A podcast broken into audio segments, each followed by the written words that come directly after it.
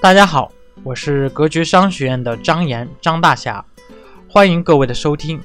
今天呢，给大家分享一篇文章啊，藏在中国县城里的万亿生意，作者沈帅波。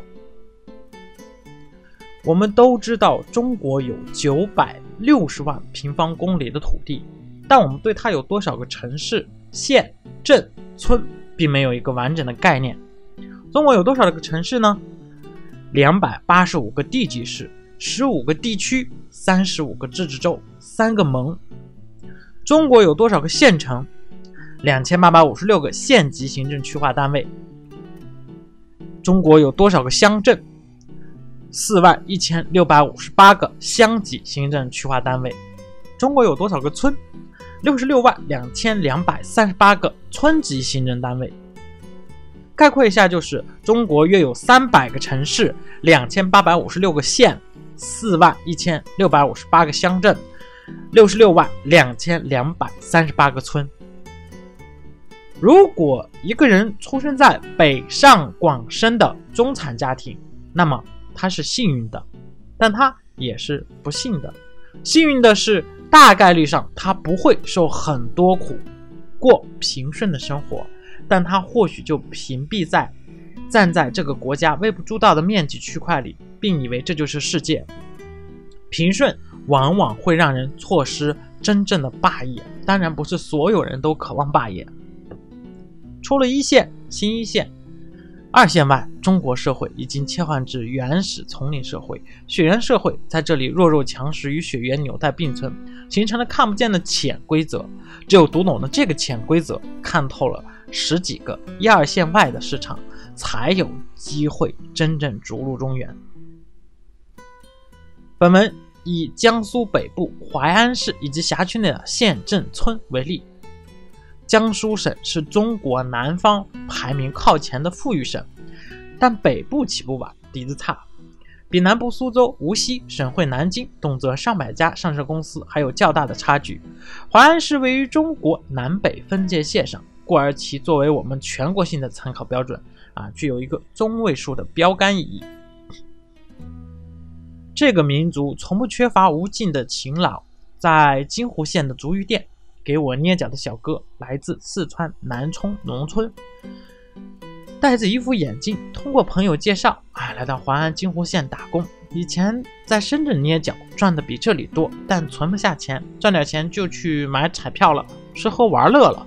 所以来到了金湖，小哥呢是八四年生，二十岁的时候就结婚了，孩子三岁的时候就离婚了，不知道老婆现在在哪里。每个月赚五千块左右，寄三千回老家给孩子和老人。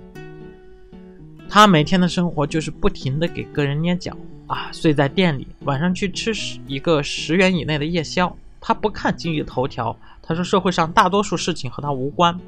但他喜欢看逆袭类小说，他说这能够消遣时间。他们有的同事一年在手机上买小说要花三千元以上。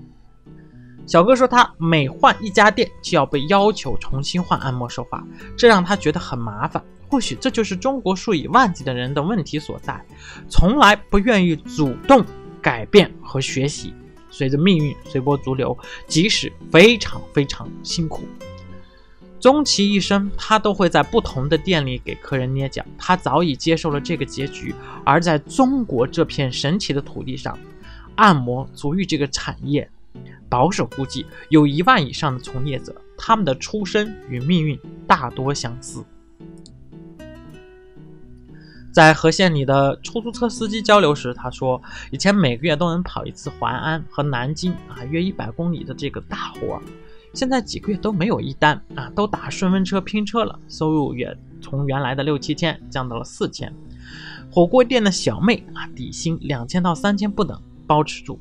他们买手机一定买送流量的，一个月送几十个 G。优酷、腾讯视频满免流量那种。他们用的口红是拼多多上五元买的，而这个口红在拼多多上，那么一个月的销售数量是十万支以上。他们对世界发生什么，中国正在发生什么，省里正在发生什么，漠不关心。他们从未认为自己有机会成为这个世界的主角，他们是旁观者。他们活着就是为了活着，以及其消磨掉不工作的时间。县城看似相似，开着车，大多数县城二十分钟以内就可以完整的绕一圈。但县城有自己的一套生态系统，即使一个普通的公务员家里必定能找出人是公务员。别看镇上的卫生院没那么钱啊，但是要进去还是要经过三姑六婆、层层关系的。这也是最绝望之处。县里的肥差和生意基本垄断在地方上有权势的人上，外人不可窥视。中国一线城市的重要意义是，给予普通青年，比如说我，通过自我奋斗换得一片天空的可能性，即使这个窗口正在收窄。县城的大多数门店基本看不到什么人来往，基本都是做熟人生意。一个老大爷开杂货店开了二十五年，终于五年前扩张了十平方，还增加了两个麻将桌和一个福利彩票机。本地人虽然也多是打工族，但依然看不起外来一起打工的人。这个情况在全国其实都是非常普遍的。本地人最大的期待就是拆迁啊！根据最新的全新的计算方法，平均每家宅基地和自留地拆完能有两套房，还有二三十万的钱。因为树有单独的补偿，所以很多人都想突击啊种树，那么密密麻麻像种菜似的。那历年来呢，金湖县里考出去的大学生呢，都往南走去了南京或者上海，鲜有去淮安市里的。即使中国高考问题很多，但是普通家庭改变命运的基本方法依然是高考，然后去新兴城市寻找机会。人们背井离乡，为的是改变命运，亦或是给下一代创造更好的起点。这就是中国人生生不息的力量源泉。农村人口的流失已经非常严重，我们所到之处基本没看到年轻人。在一个村子啊，我们看到大妈们在路边晒黄豆，然后去归宿翻晒。啊，对于他们来说，时间是最不值钱的。很多村子如果没有卷入新的社会分工里啊，除了修修。柏油路啊，几十年来没有改变，也没有变得富裕，而像江浙啊沪这样的地方啊，快递之乡都已经翻天覆地，在福建甚至有镇级的事啊已经出现了。如今农村大量的地都承包给了大户或者是企业，江苏基本是平原，非常有利于机械种植和收割，对于劳动力的需求大幅下降，年轻人都出去打工了，村里。只有老人和小孩。那么这个时候，我们来放一组数据。根据第六次全国人民普查数据，居住在乡下的人口占总数的百分之五十点三二，农村居民为百分呃为六点七四亿人。二零一四年末，中国大陆人口超过了十三点六亿人。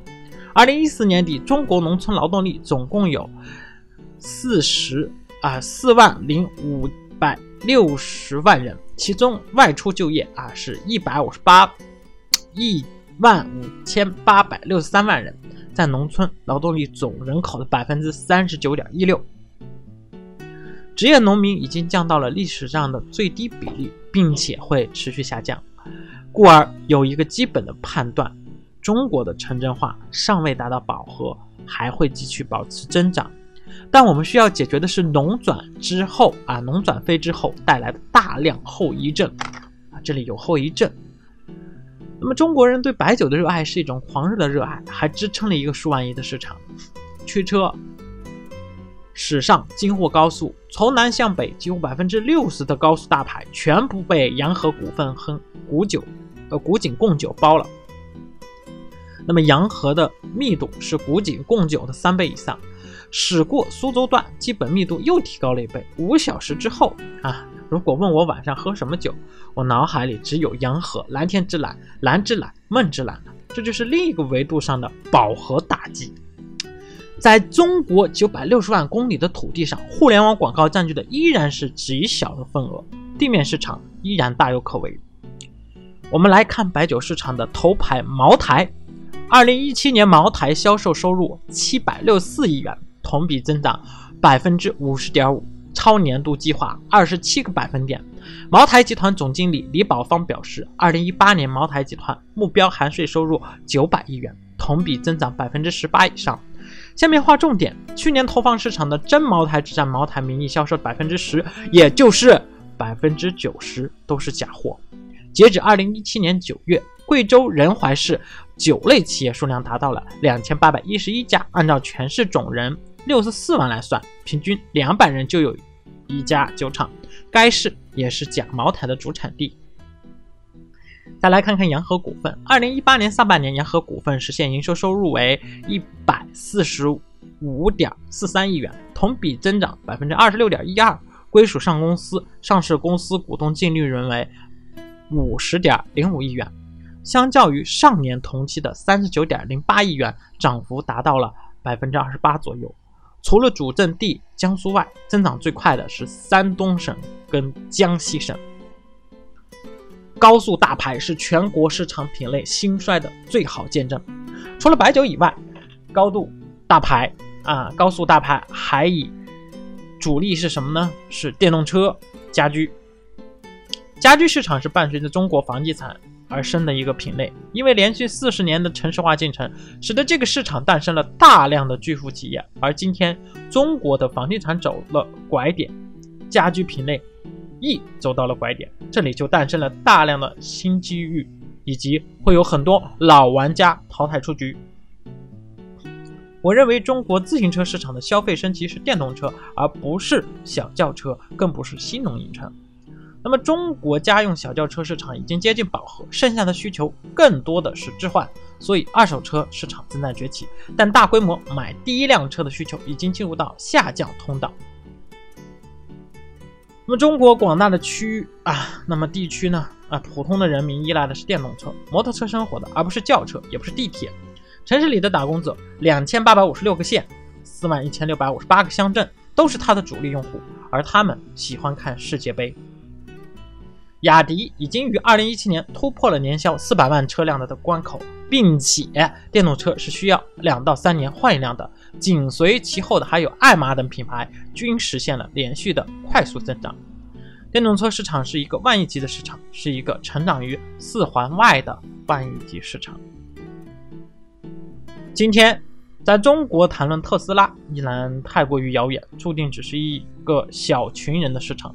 即使我们被马斯克的人格魅力所征服，如果你觉得五千一辆的雅迪、两千一辆的爱玛很 low，那么你就大错特错了。在拼多多上搜索电动车，会出现五百到八百之间的电动车。如果你认为肯定有很多差评，那就又错了。啊，我看到的是好评、晒图好评，而背景基本是农村的样子，故而电瓶车已经形成了分层。分级，他们内部也有一个鄙视链，这种鄙视链待在一线是不能理解的啊！大家可以去搜索去看看啊！我看了一下截图，确实是这样子的。vivo 和 oppo 的成功是有理由的，是复制难度极高的，他们的下沉能力和中国邮政到了一个水平线。下图设于一个江苏北部的小镇，这个镇的商业街啊，可以称为商业街的话，纵横不到一百米。OPPO 和 vivo 基普站必经之路的一个核心焦点。那么地区渠道的组织能力是一种短期无法复制的能力，是一种说得明白但说明白也没有用的核心能力。这对我们的启示：欲成霸业，必先与泥土为伴。所有的空中楼阁楼阁都只是幻觉。所有的幻觉都如雾亦如电啊，随时会消失，只有泥土一直在那里。问大家一个问题：如果从未见的真的，那么假的是不是就是真的？耐克啊，不是第一个做运动鞋的，三星是从抄袭起家的，只是他们后来都做大了，就成了高端品牌了。所以想完这个问题，我们再来看看山寨这件事情就很有意思了。大多数中国的民营企业啊，都有山寨或者 copy 的前身啊。从短期生意来看，这只是一条借船出海的捷径；从长期生意来看，我们需要花数倍的精力去思考我们的长期核心竞争力什么。但第一步往往是暴利的。苏北四日，我起码看到了五个假的 New Balance 专卖店，是真的那家，我差点都没认认认出来。有假的啊，有的假的程度啊，我甚至怀疑它是盗版的，假的的盗版，可能那个制造商自己都不知道真货是哪家。朋友告诉我，百事可乐曾经派人到县城里去做调研，发现即使在中国几十年投放了几百亿的广告，还有人不知道百事可乐的存在。在中国，你以为众所周知的事情，起码还有一亿人不知道，而往往实际上是十亿人都不知道。如果说你的生活圈子很封闭啊，很少离开县城，不去省会，周围人也鲜有用正品的，那么你接受并认可山寨的概率是极高的。大家去市场上，包括在北京，其实这样的 N 字头啊假鞋啊，那么来自福建莆田这种 N 字头的假鞋的代理商渠道比正规品牌完善 N 倍，一次经销大会啊，那么基本上可以收款上亿，甚至在一个地级市出现了真品被消费者认为是假货的情况啊，因为假货提前两年进入了这个市场。那么我们是不是要思考一个问题：正品如何补足自己的短板，来真正的适应中国市场？这么多年过去了，中国市场分裂成了无数层、少数几层，接近发达市场，但绝大多数还是野蛮市场。不能用西方商业理论一言以蔽之，更需要对本地市场的深入理解。在一二线城市连锁品牌已经饱和的情况下，肯德基、麦当劳、德克士至多只能覆盖到人头三十万级的县城，县城里的品牌化依然是非常原生态的。这就是一片万亿级的市场，谁能够用最有效的方式在这里组织起品牌，谁能够做大。啊，比如说全国 top 二十的餐厅没有一个品牌，那么在金湖县里边有很多很多很多啊，乱七八糟的。那么，中国连锁业态应该放弃饱和市场，真正重视并进入下沉市场，并改变基于大人流量模式的加盟方式，定制出适合几十万人保有量的现成的模式。换句话说，品牌的战争只打了上半场，好戏还在后边。服装连锁业态当中呢，海澜之家、七牌、七平已经锁定了现成的高端品牌，很多现成的高输入人群，逢年过节必须买一套。啊，以上三个牌子当中的一个西装，而可能售价都已经达到了上万。